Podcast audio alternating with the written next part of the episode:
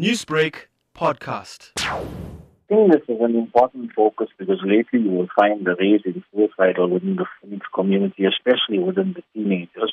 So that is why we came up with the campaign says Youth Lives Matter.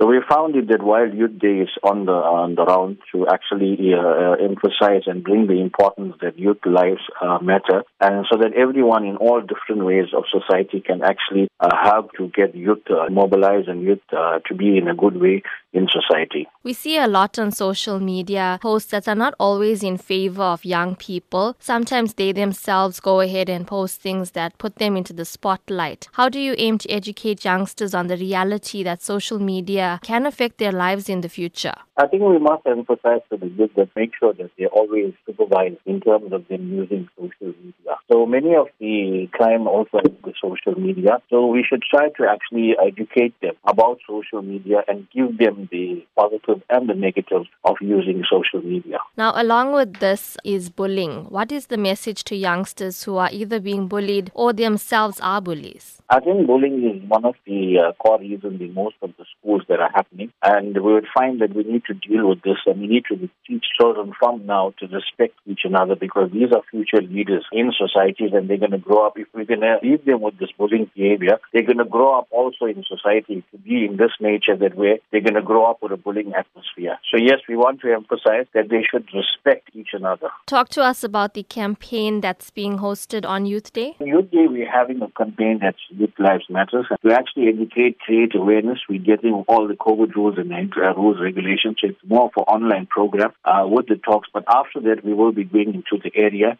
and distributing uh, food and goodie packs to all the youth and highlighting and giving talks to them regarding the youth day and to tell them that the youth how important they are. Newsbreak, Lotus FM, powered by SABC News.